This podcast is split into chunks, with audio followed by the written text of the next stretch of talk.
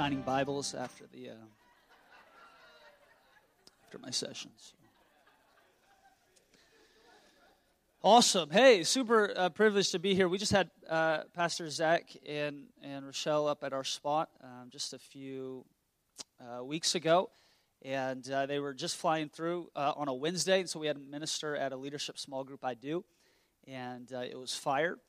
And I'm not, uh, I'm, I'm, Pentecostal, charismatic, uh, and uh, believe in uh, the gifts and use as many of them uh, at all times as I can. Uh, but I'm not usually like the, the, the, the, chakra show guy.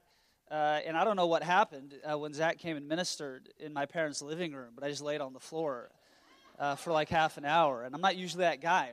but I appreciate the authenticity of what your pastors carry here. And um, it's truly an honor to, to minister. Every time I'm, I'm in uh, scenarios like this, I feel um, you, you get stirred up. You feel something inside of you um, uh, that goes, Oh, I resonate with what somebody else carries. Uh, and that's part of the discernment. But I think it's, I forget who talked about this. Maybe it was, I, I think it was you yesterday. You talked about um, how uh, so many times we allow the um, demonic to hijack words like manifest or things like that. Somebody mentioned that. And I think one of the, one of the ways that the demonic hijacks um, words is through familiar spirits. Every time you hear like a familiar spirit, somebody goes, oh, that's demonic, something. But I think that that actually works in a positive sense as well. That when you get around people who carry what you carry, who have something that you're plowing into, all of a sudden there's a melding of hearts, and you go, oh, I want to do life with these people. And I don't, when we don't have to agree uh, on everything. But here's the reality. One of the things that we've learned through planting over the last year is that um, unity doesn't presuppose unanimity.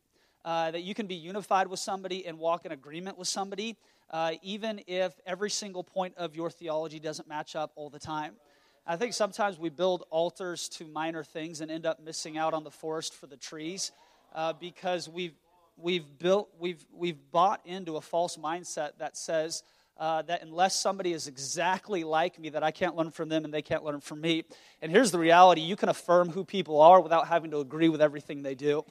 Right? You can learn from the, from the counsel of Scripture, from the counsel of uh, people who are walking around you, because all of us carry something unique and something um, different. I, we planted a year ago uh, in a city north of Seattle, about 40 minutes, uh, me, and, me and Mike. And um, and uh, one of the things that we learned right away is that the people that you think will come out and celebrate your victories when you have them are often the people who are on the complete opposite side, right? Who are not interested in your victories. Uh, and people who you've never known before, never had any contact with before, come out of the woodwork to say, Hey, I believe in you. We're praying for you. We're standing with you. We're on your same team. We're on your same side. And God took Mike and I through this process for like the last year, ripping, uh, ripping out of us the need uh, to live for compliments. And here's the reality when you live for compliments, the problem is you die by criticism.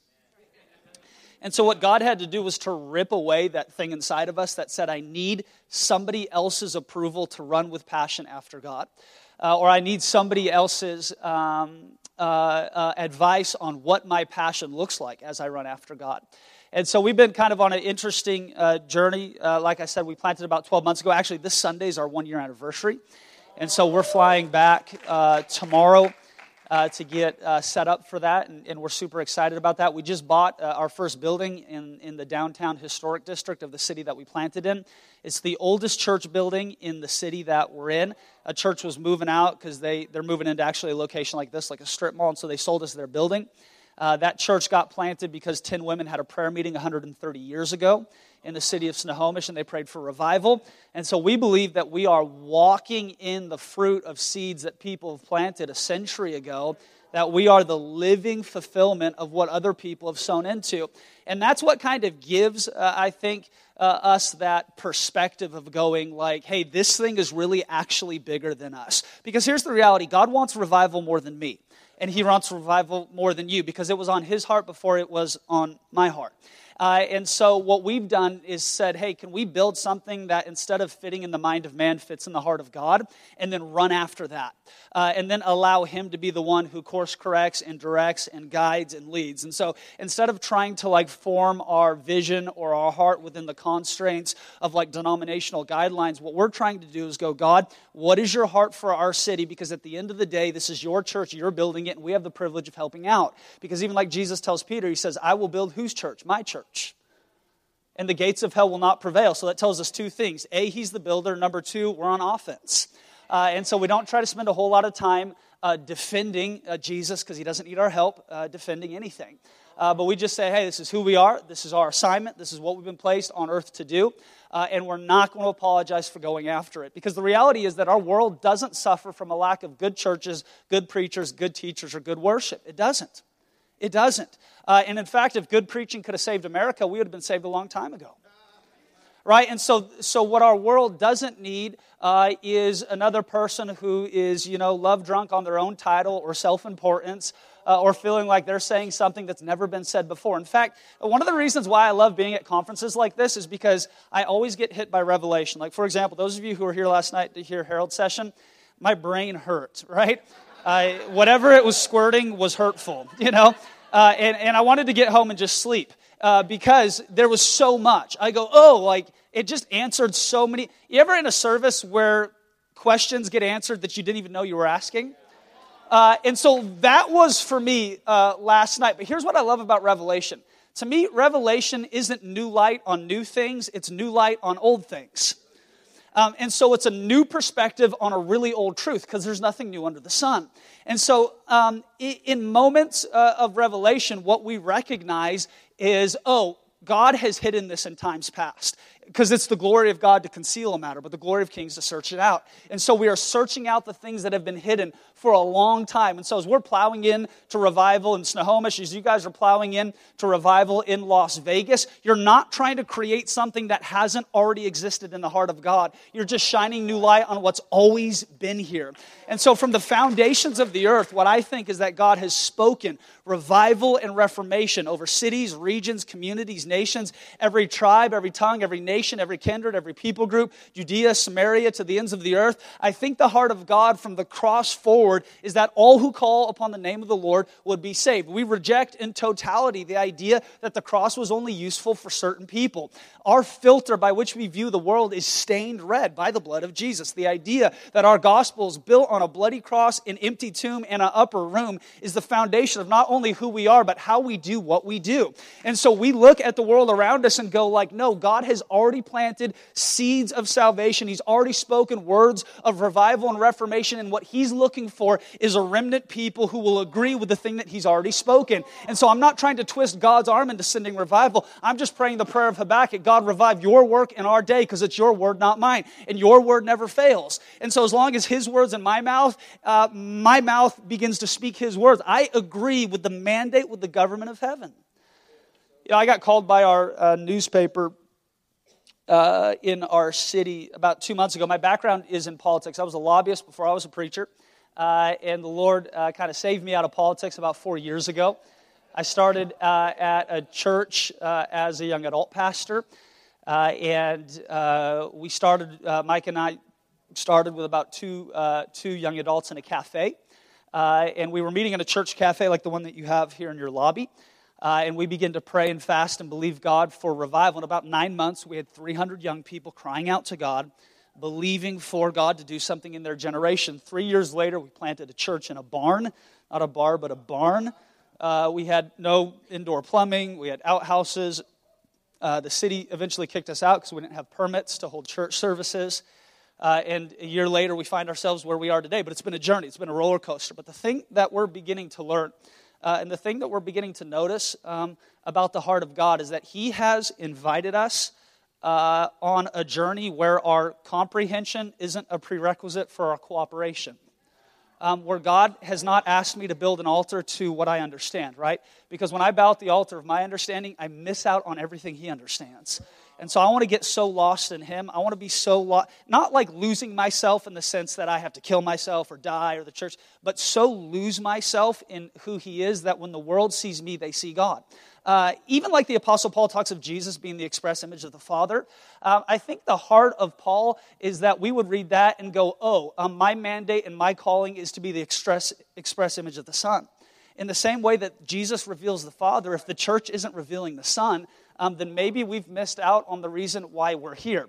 And so, like, my heart is not to my heart is not to be a reflection of culture. It's not to be the reflection of a nonprofit tax status. It's not to be the reflection of any type of pet theology. My heart is to be a reflection of the Son in the same way that the Son is the reflection of the Father, right? And so that when people see me, they see uh, Christ. Even like the Apostle Paul said, "Follow me as I follow Christ." What's he saying? When you see me, you're not seeing me for me. You're seeing me for Him. Even like he communicates to the to, to the churches in the Galatian region, he says, "No longer." Longer I who lives, but what? Christ who lives in me. And the life I now live, I live by faith, not in the flesh. What, what is he saying? Uh, that not only do I identify with the crucifixion, but I also identify with the resurrection right? Because when Christ was crucified, I was crucified. And when he was resurrected, I was resurrected. And now I'm seated in heavenly places. Why? Because he's seated in heavenly places. And so everything that Christ has by inheritance, I have because I've been engrafted into the root of Jesse, right? And so his promises are my promises. They're the same yesterday, today, and forever.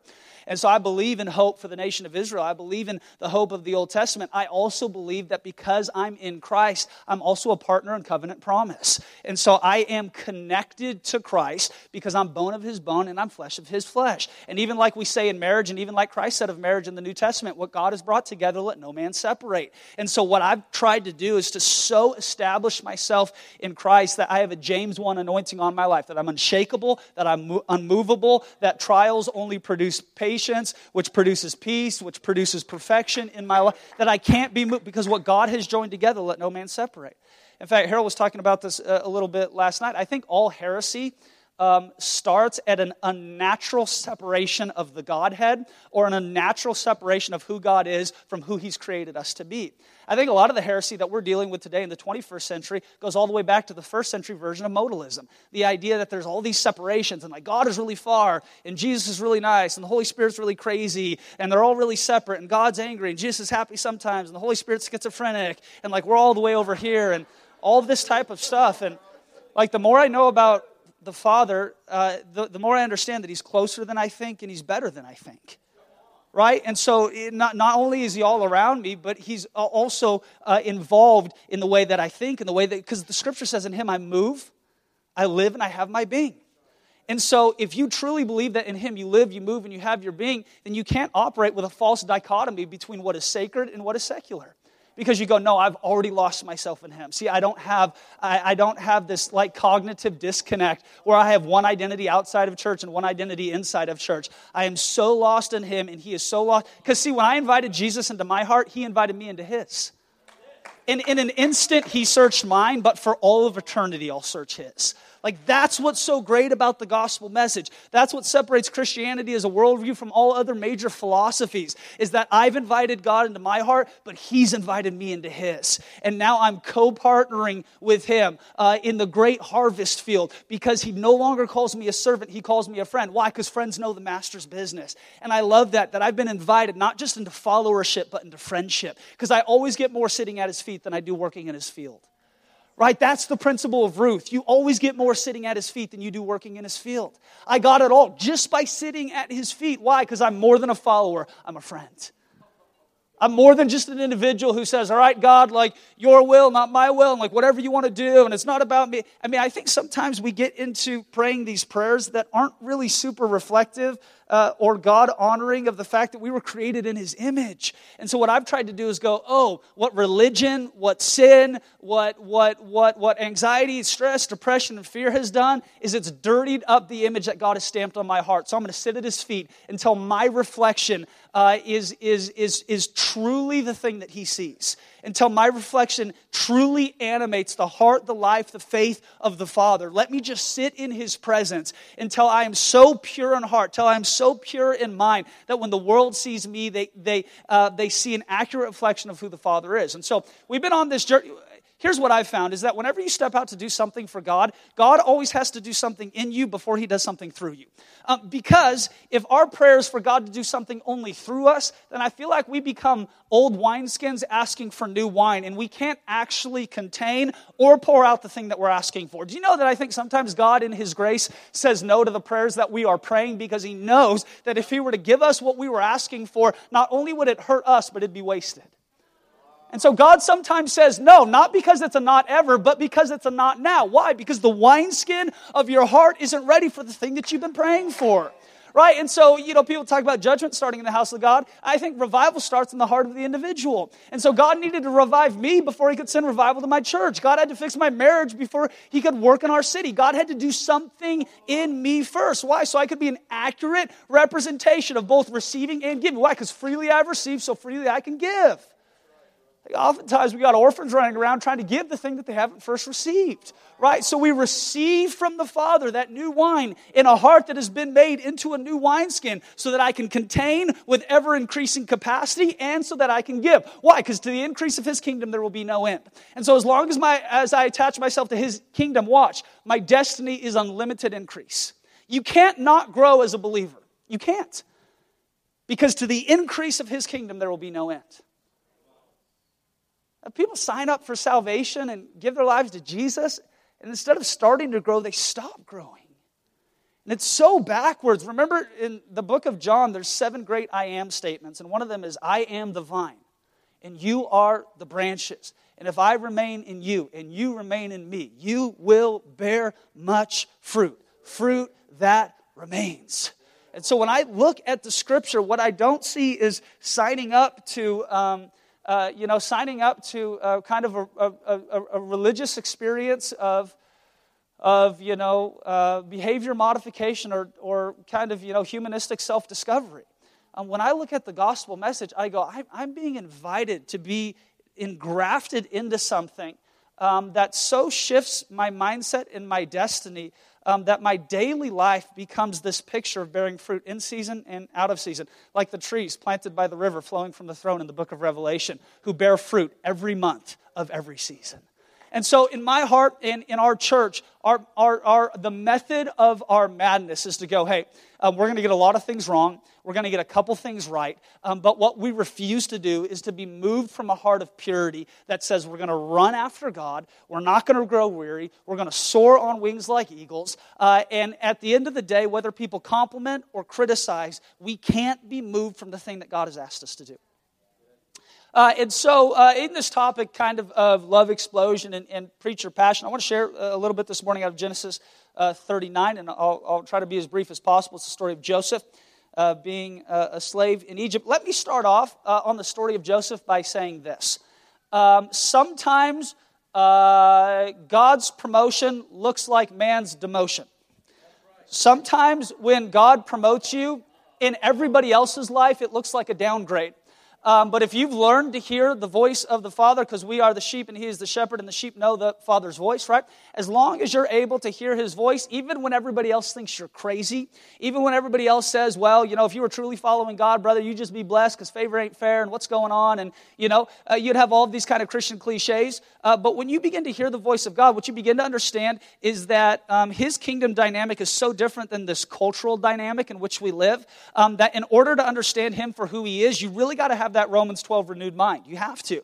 Because even Jesus says to his disciples, you want to be first, you got to be last. You want to live, you got to die. You want to be rich, you got to poor. If, if you want to uh, uh, uh, save your life, you have to lose your life um, because when you lose your life for my sake, you'll find it. I mean, all over Scripture, what Jesus is doing is taking the paradigm and flipping it on its head. And he's saying, um, guys, you say you want to follow me, but foxes have holes and birds of the air have nests, but what if the Son of Man has nowhere to lay his head? Are you still interested in following me? And all over Scripture, Jesus is readjusting the paradigm by which people view him, not through the lens of comfort, not through the lens of religion, not through the lens of law, not through the lens of condemnation, not through the lens of shame, but through the lens of radical followership and radical friendship. Followership that turns the heart, friendship that works in the spirit, in the mind, in the soul, in every part of you, uh, and, and something that, that forever yokes you in covenant uh, to a holy God who is really, really interested in doing life from an intimate perspective. And so, as we read the New Testament, the thing that I hope that you're impacted by is that Jesus, um, the exhaustive, exclusive revelation of the Father,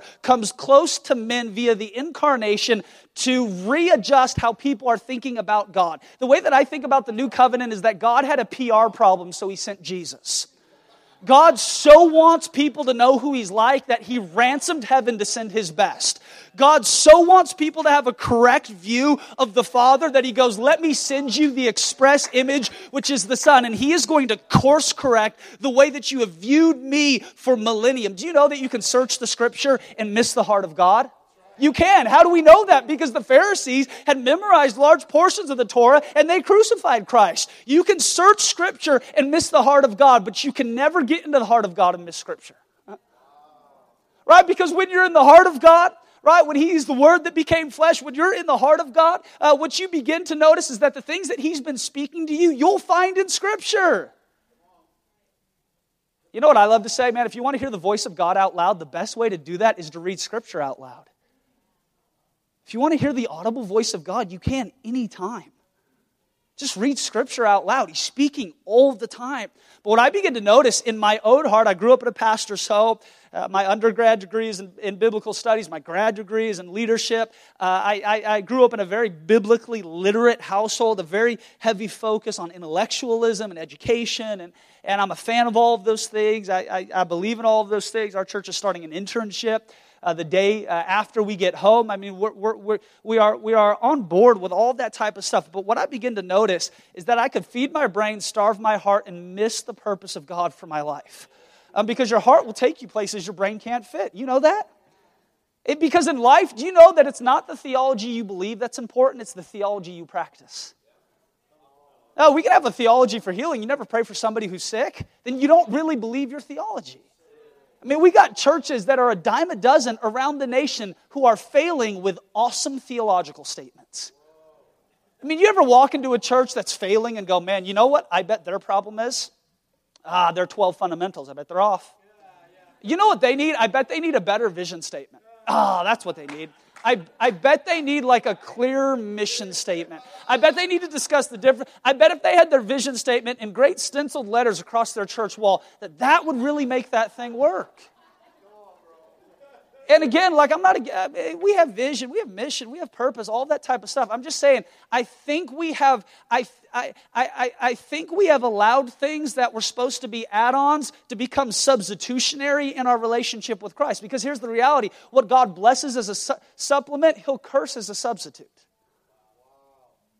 Oh God, I'm hungry for you. I got vision. I got, yeah, but you know what begun in the spirit, now I'm leaning back into kind of what I formerly knew. Now let me lean back into my flesh. What begun in the spirit, let me, let me lean back into my flesh to finish. This is the encouragement of Paul in the New Testament. He goes, Hey guys, stop leaning back into your flesh. Stop going back to circumcision. By the way, you know what you call a cheap circumcision? A ripoff. that was funny. You guys know that was funny. That was funny. Right? Don't return to the circumcision of the flesh. But Paul said, what does he say? He says, he says, return to the circumcision of the heart. Return to the circumcision of the heart. And so, like, Paul's encouragement to all of these churches who, these guys who are getting saved out of like old school Judaism, he, he writes them and he goes, guys, what is started in the Spirit must continue in the Spirit right? Because the temptation of life is to, you know how easy it is to get off track, get back into that flesh mindset, get back in that without even trying, because that is kind of the, that is kind of the, um, that, that is kind of the natural order of the world in which we live. It's so easy to slip back into the cruise control of the flesh. And so we ask God, Lord, continue to cut our hearts afresh and anew so that we can be sensitive. When walking through trauma and hard things, you got to hear the voice of God to harden your resolve, not to harden your heart. Right? When you harden your heart, you return to the flesh. Oh, I'm not going to trust again. I'm not going to believe again. I'm not going to dream again. I'm not going to hope again. People should have done this. The church should have done that. My pastor should have done this. That person should have treated me better. Yeah, you're right. They should have. They didn't. Harden your resolve. Don't harden your heart. so we've kind of walked through this journey over the last year of going, all right, God, um, keep us. Um, don't, don't allow us to grow at a rate um, that uh, that uh, would lead us to a place of uh, overcompensating uh, in the sense where we begin to rely on strategy, structure, systems uh, instead of spirit. And so what we've said is, hey, the more that we can lean into spirit, the more that we can lean into the circumcision of the heart, not the circumcision of the flesh, um, the more that we have an eye to see and an ear to hear. Even in the book of Revelation, John is on the island of Patmos. The Roman government tries to kill him, they can't. Church history tells us they tried to boil him alive in the Roman Colosseum. He wouldn't boil, and so he preached a message, and the Roman Colosseum came to Christ. And so they sent him to the island of Patmos, and the Bible says on the Lord's day, he was in the Spirit and he hears a voice saying, Come up here. I don't think the question that we face in life is, is God still speaking? I think the question we face in life is, is his people still listening? Um, because even when you're all alone and you're stranded, you've been hurt and you've been abused, and you thought life would be better because if you followed Jesus, you were going to win the lottery and rainbows and butterflies and unicorns every day. Listen, I'm not talking about a depressed gospel. I, I, in the same way that I don't believe in the prosperity gospel, it's the same way I don't believe in the poverty gospel. Um, I, I just believe in the Jesus gospel. So, what I mean by that is, I don't try to communicate in a way that to get you depressed or to get you into kind of like a warfare mentality. Every day is going to wake up, you got to struggle just to survive. I'm not, I'm not communicating like that. I'm just saying that sometimes following Jesus looks different than we thought it would look like. And sometimes we end up cursing the answer to the prayer that we've been praying because it looks different than what we've imagined in our minds. How many times have we missed out on the revival that God wants to send because it looks different than what we've been praying for? Maybe revival isn't about a big church. Maybe it's about big people in a small church doing a great work.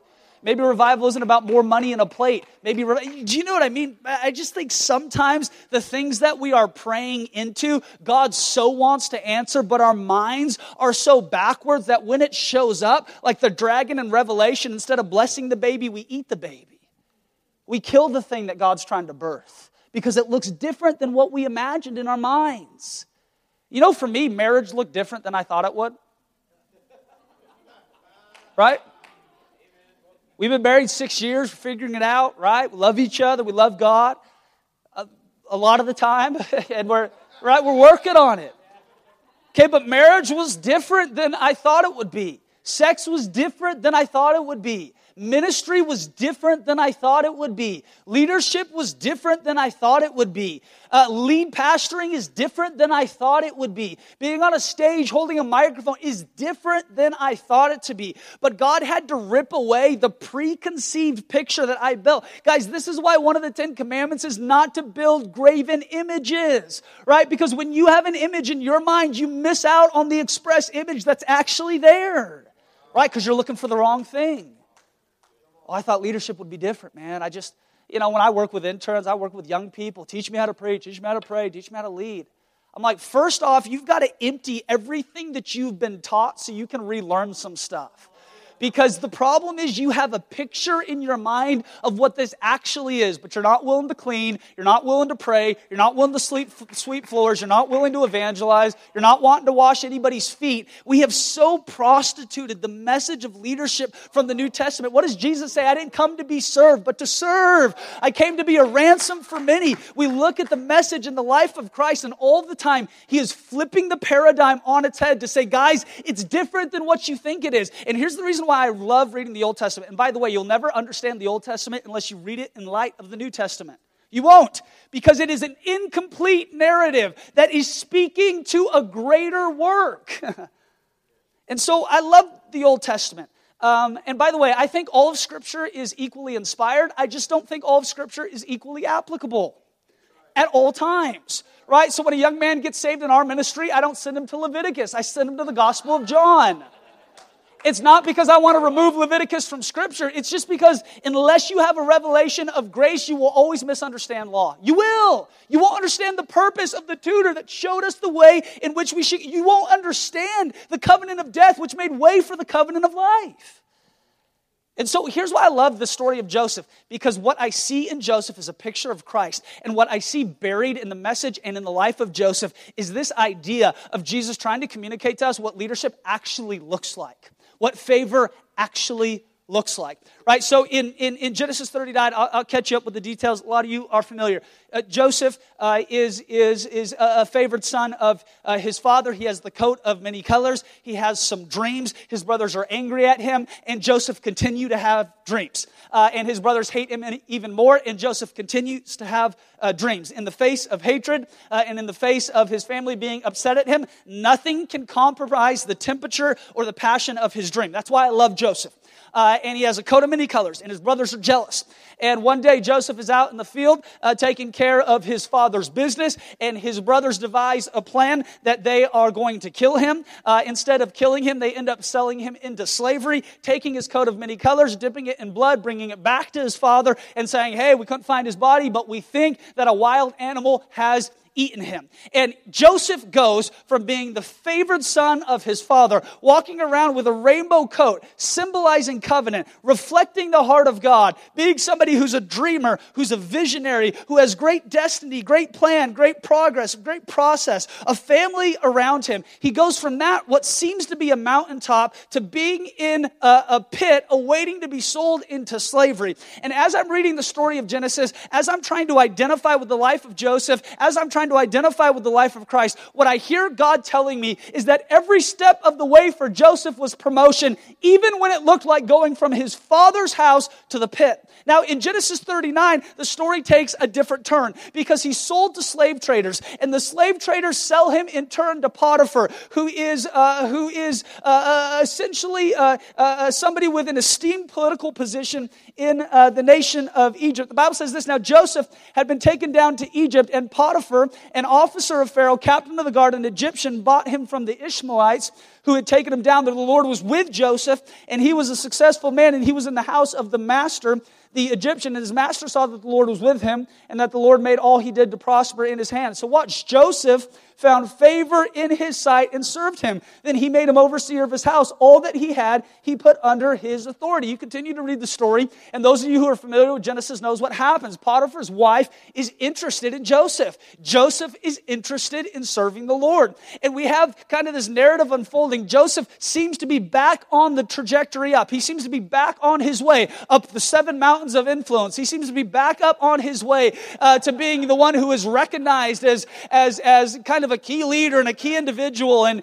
and, and somebody who we, we would to place on staff right away and have everybody look at. And, and he goes to work for Potiphar and he finds favor in his sight. Everywhere Joseph goes, favor follows him. Do you know that when you follow God, what follows God follows you?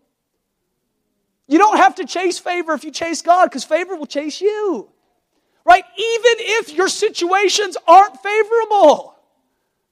One of the greatest testimonies to the goodness of God is that in the middle of a situation that everybody else wants to be delivered from, your prayer is not for deliverance, it's for development. God, don't take me out, just develop me in it. Because I bet I could find favor even working for Potiphar. I bet I could find favor working for Potiphar. God, if you're with me, if you're truly with me, I bet I could even find favor in working for Potiphar. Things are going right. Joseph is keeping his heart pure. Joseph is doing all of the steps for success that we've preached on, taught on, written books on, sold DVDs about. Joseph is doing everything right. And Potiphar's wife comes by and says, Hey, I want to be with you. I want to sleep with you. And Joseph says, No. Not only is that not honoring to God, it's not honoring to the person that I'm working for. And the Bible says something interesting. I want you to begin to catch uh, part of the pattern here in Genesis. The Bible says this that day after day she speaks to J- Joseph, said, Hey, sleep with me, be with me. The Bible says this in verse 11 But it happened about this time when Joseph went into the house to do his work, and none of the men of the house were inside, that she caught him by his garment, saying, Lie with me. But watch, he left his garment in her hand and fled and ran outside. Here's what I want you to see in Genesis 39. It's similar to what is happening here in Genesis 37. It's also repeated in Genesis 41. One of the things that you got to look for in Scripture is patterns because patterns reveal the heart of God. Patterns reveal. Uh, it's like when you see a pattern in Scripture, it's like the Holy Spirit is taking a highlighter under the Bible and saying, Look at this. right? When you build mountains of theology off of minor things in Scripture, you get in trouble. You do. You ever hear somebody develop a really weird theology off of one verse that isn't found anywhere else, that hasn't ever been talked about in church history, that nobody has ever even mentioned, and they just think they're cool because nobody else has said it? I think sometimes saying things that nobody else is saying is cool. I think a lot of times saying things that nobody else is saying is dangerous. Uh, and so, what I want to do is, I want to say what God's saying.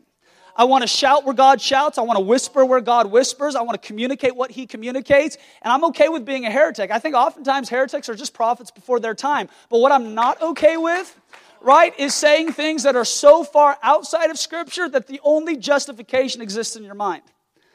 Um, and so in Scripture, what we see is like the Holy Spirit taking a highlighter and underlining certain things and going, hey, pay attention, pay attention, hey, focus, I'm trying to show you something. And here's what I've noticed at every major transition in the life of Joseph, the Bible talks about him losing one garment and gaining another. Uh, you see this in Genesis 37. You also see this in Genesis 41, uh, where uh, Joseph is uh, uh, uh, ministering to his brothers who have come to seek sustenance in a time of great famine in their land. In fact, this is how the Hebrew children wind up in Egypt in the first place. This is why many years later Moses has to go back and set them free because they go to Egypt for food and they never go back home, right? They go and they're prospering. Eventually, there's about three million of them there, and then Moses has to talk to Pharaoh and say, hey, let my people go right? But even what's happening here in Genesis 41, the Bible talks about Joseph changing his robe, changing his clothing. And as I'm reading the life and the story of Joseph, I'm identifying with it a little bit because my journey of church planting I thought would be a lot different than it was. Uh, and I'm looking at this and I'm hearing the voice of the Father saying to me this. And by the way, when God speaks to me, He never calls me by my title, He always calls me by my name. Because who I am is so much more important than what I do. Right? If you hear God speaking to you like prophet so and so or pastor so and so, it's probably not the voice of God. Right? Because God identify God calls you by name.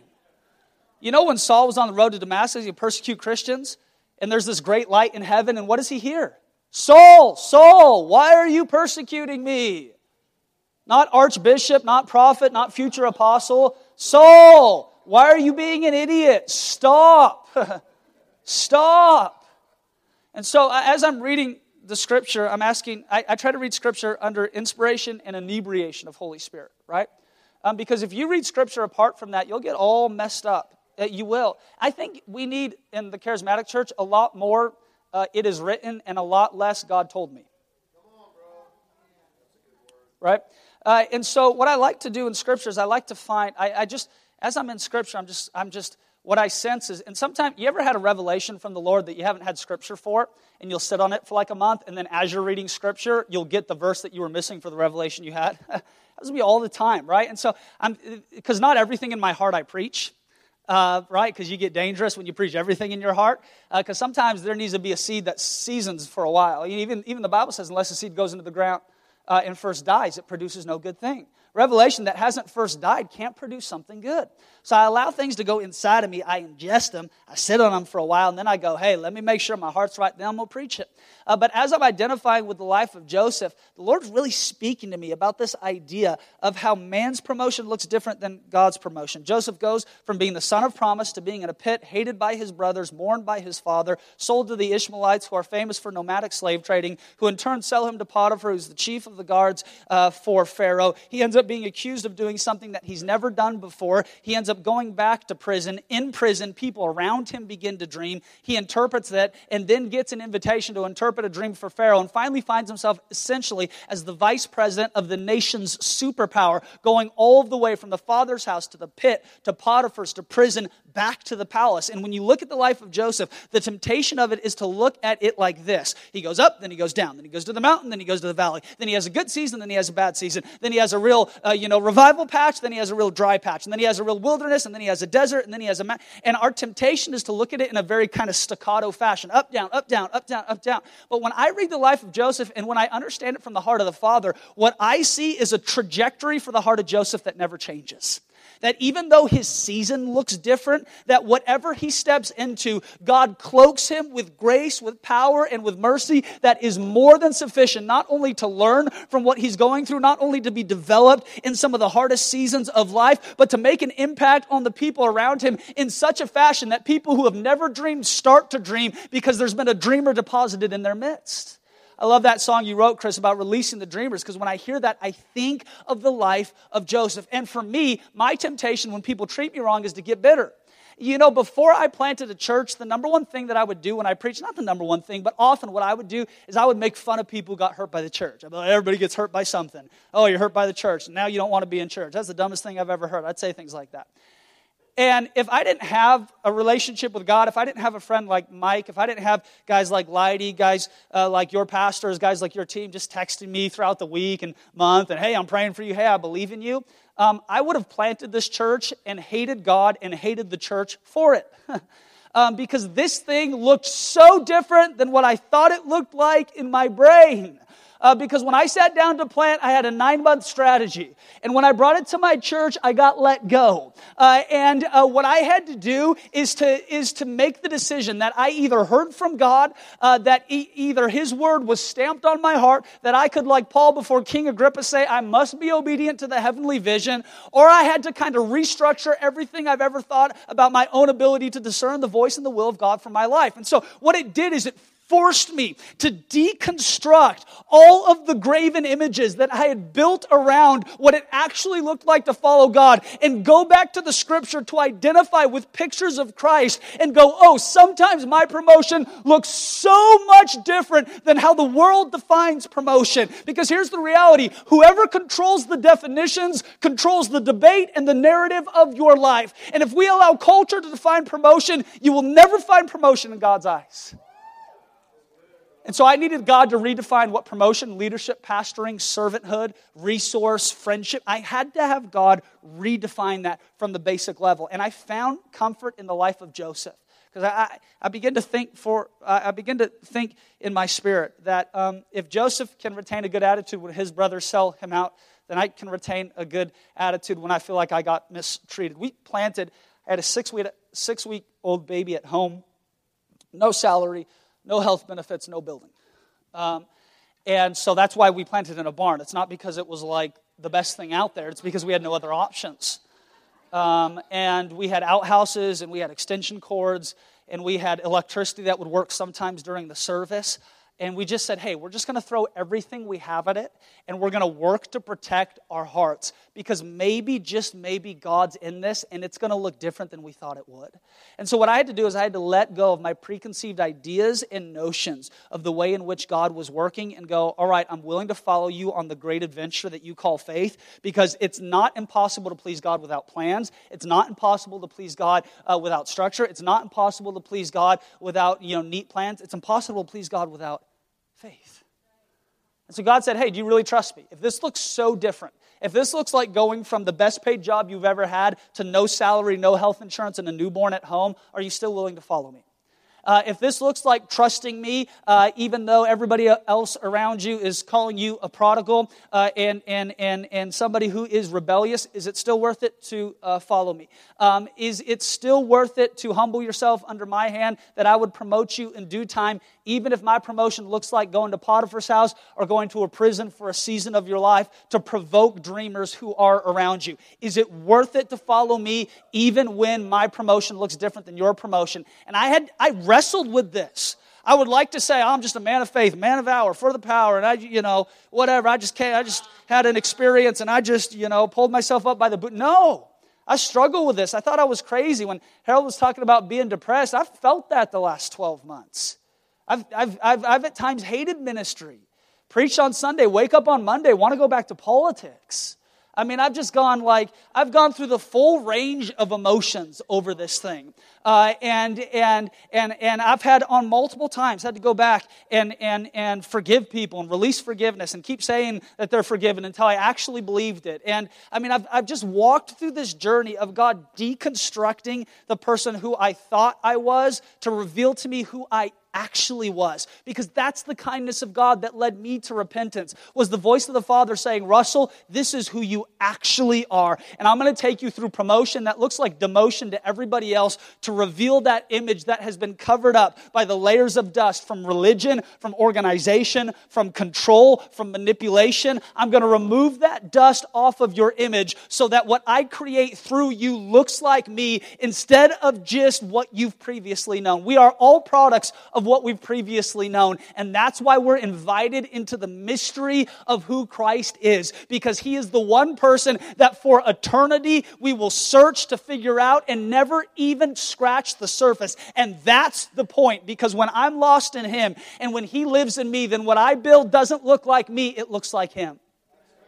And so God took me through the season of Joseph's promotion.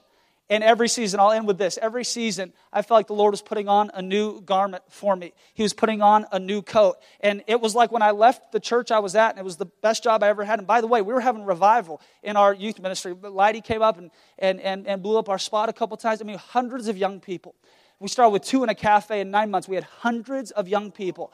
I'm talking getting healed, baptized in the Holy Spirit, speaking in tongues, laid out on the altar. I mean, we'd have five, six hour services. We'd have people coming in, sitting in the back, shaking their heads, disagreeing, being all angry. I loved it. I loved every minute of it. Man, it was awesome. We were taking off the right people. We were, ple- we, we were pleasing the right people. It was awesome. I loved it. Uh, and, and when I came out of that season, that was the most successful ministry season I'd ever had. It was like I was wearing a rainbow coat. I got away with everything. I did. Um, Mike will tell you, man, I, I got away with everything. I could do anything. I was the son of promise. Anything I wanted. We had a six figure budget for our ministry. I'm telling you, anything that we wanted, I had. And coming out of that season, I felt like that thing was stripped off of me. And I remember thinking to God, man, I'll never get that coat back. And He said, that's the point because the season that you're going into, you can't wear that coat. For those of you who like love to, to shop or, or whatever, you ever go into your closet and find something that you should have thrown away 10 years ago? And you look at that and all of a sudden you remember what it was like to wear that jacket. You have a flashback. Oh, the last time I wore that, I was a senior in high school. Oh man, I remember when that was cool. Oh, I would be mortified to wear. What is it reminding you of? A coat that you had for a previous season that you would never dream of putting on today because what it represents is something in your past. It's not bad. It's not good. It's neutral. It's just a representation of what you walked through. And I think so many of us are wanting to walk into the new season of God, but we are so layered with the old coats of old that God can't drape us in something new. Remember when David is fighting Goliath and Saul says to him, Wear my armor, and David says no. Why doesn't David need Saul's armor? Because he already has Saul's mantle. Right? If he was to try to wear Saul's armor, all he would do is to be hindered for the season that God was asking him to be in. No, listen, I got to be free. I can't use your sword. I can't use your I can't use what formerly identified me to walk into this new thing that God's asking me to do. You know, it's, it's, it's, it's like when I bought my wife uh, her wedding ring. It was the most expensive thing I had ever purchased in my life. And I bought the $6,000 ring and they put it in a $6 box. And I was kind of confused until the Lord began to speak to me. And he said, It's not the box that gives the ring value, it's the ring that gives the box value. You don't want to lose the box because the ring is valuable. Sometimes we so overvalue the season of life we're in that we refuse to shed the clothes so that we can walk into what's new. And so God was saying, Hey, Russ, I'm taking off this robe. I'm taking off that season that you were in because now you're in a new season. And I walked in that new season for two or three months. And then God said, Russell, well done, good and faithful. And now I'm going to give you a new coat because now you're going to Potiphar. And now I need you to be faithful and I need you to be fruitful. And yeah, people are going to despitefully use you. And yeah, people are going to say things about you. And yeah, people are going to do that, do that. But I need you to hear my voice. So I'm putting on a new coat. And then I walked through that. And then God, and so what I'm trying to communicate to you is this that the only certainty in life is that change is a constant. And if you build an image to what you think God is like and you miss out on what He is actually like, you'll be trying to wear yesterday's coat in today's season and then get upset about God because of it. It's not God's fault you refused to take off your coat. No, that was for yesterday's season. I'm walking somewhere new. So that's kind of uh, uh, my passion. I just wanted to share that uh, with you guys a little bit. We're on a journey. Please pray for us. Uh, we planted a church. We're just going for it. We haven't had it all figured out, but God's been super faithful. I could spend the next two hours talking to you about the miracle of our building that the Lord provided. God is doing some incredible things. Um, but I just want to honor uh, your pastor uh, for believing in me, uh, for praying for me, uh, for stirring and, and, stoking a fire inside of me. Do you know that it's really easy to honor the revelation of a visiting minister, and it's really hard to honor the revelation of the consistent shepherd? And I would encourage you to not allow your church to be a place where a prophet doesn't have any honor because it's his hometown. Don't allow the casualness of what you're used to to inoculate you from receiving from God. Because here's the reality Jesus always turns water into wine. And I think oftentimes when we get familiar with people, we turn wine into water. And so I would encourage you to have a heart that says, No, I'm still going to turn water into wine because I really believe in what God is doing in Vegas at ICLV, at Encounter.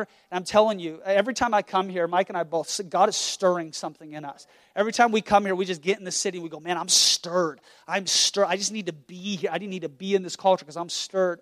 And so I just honor what God's doing in this house and appreciate you guys inviting me, making a platform for me. We're excited. We're full of passion. We haven't all figured it out, um, but we're excited to seek out what promotion means to God, not to us. So, amen. Bless you guys. Thanks so much.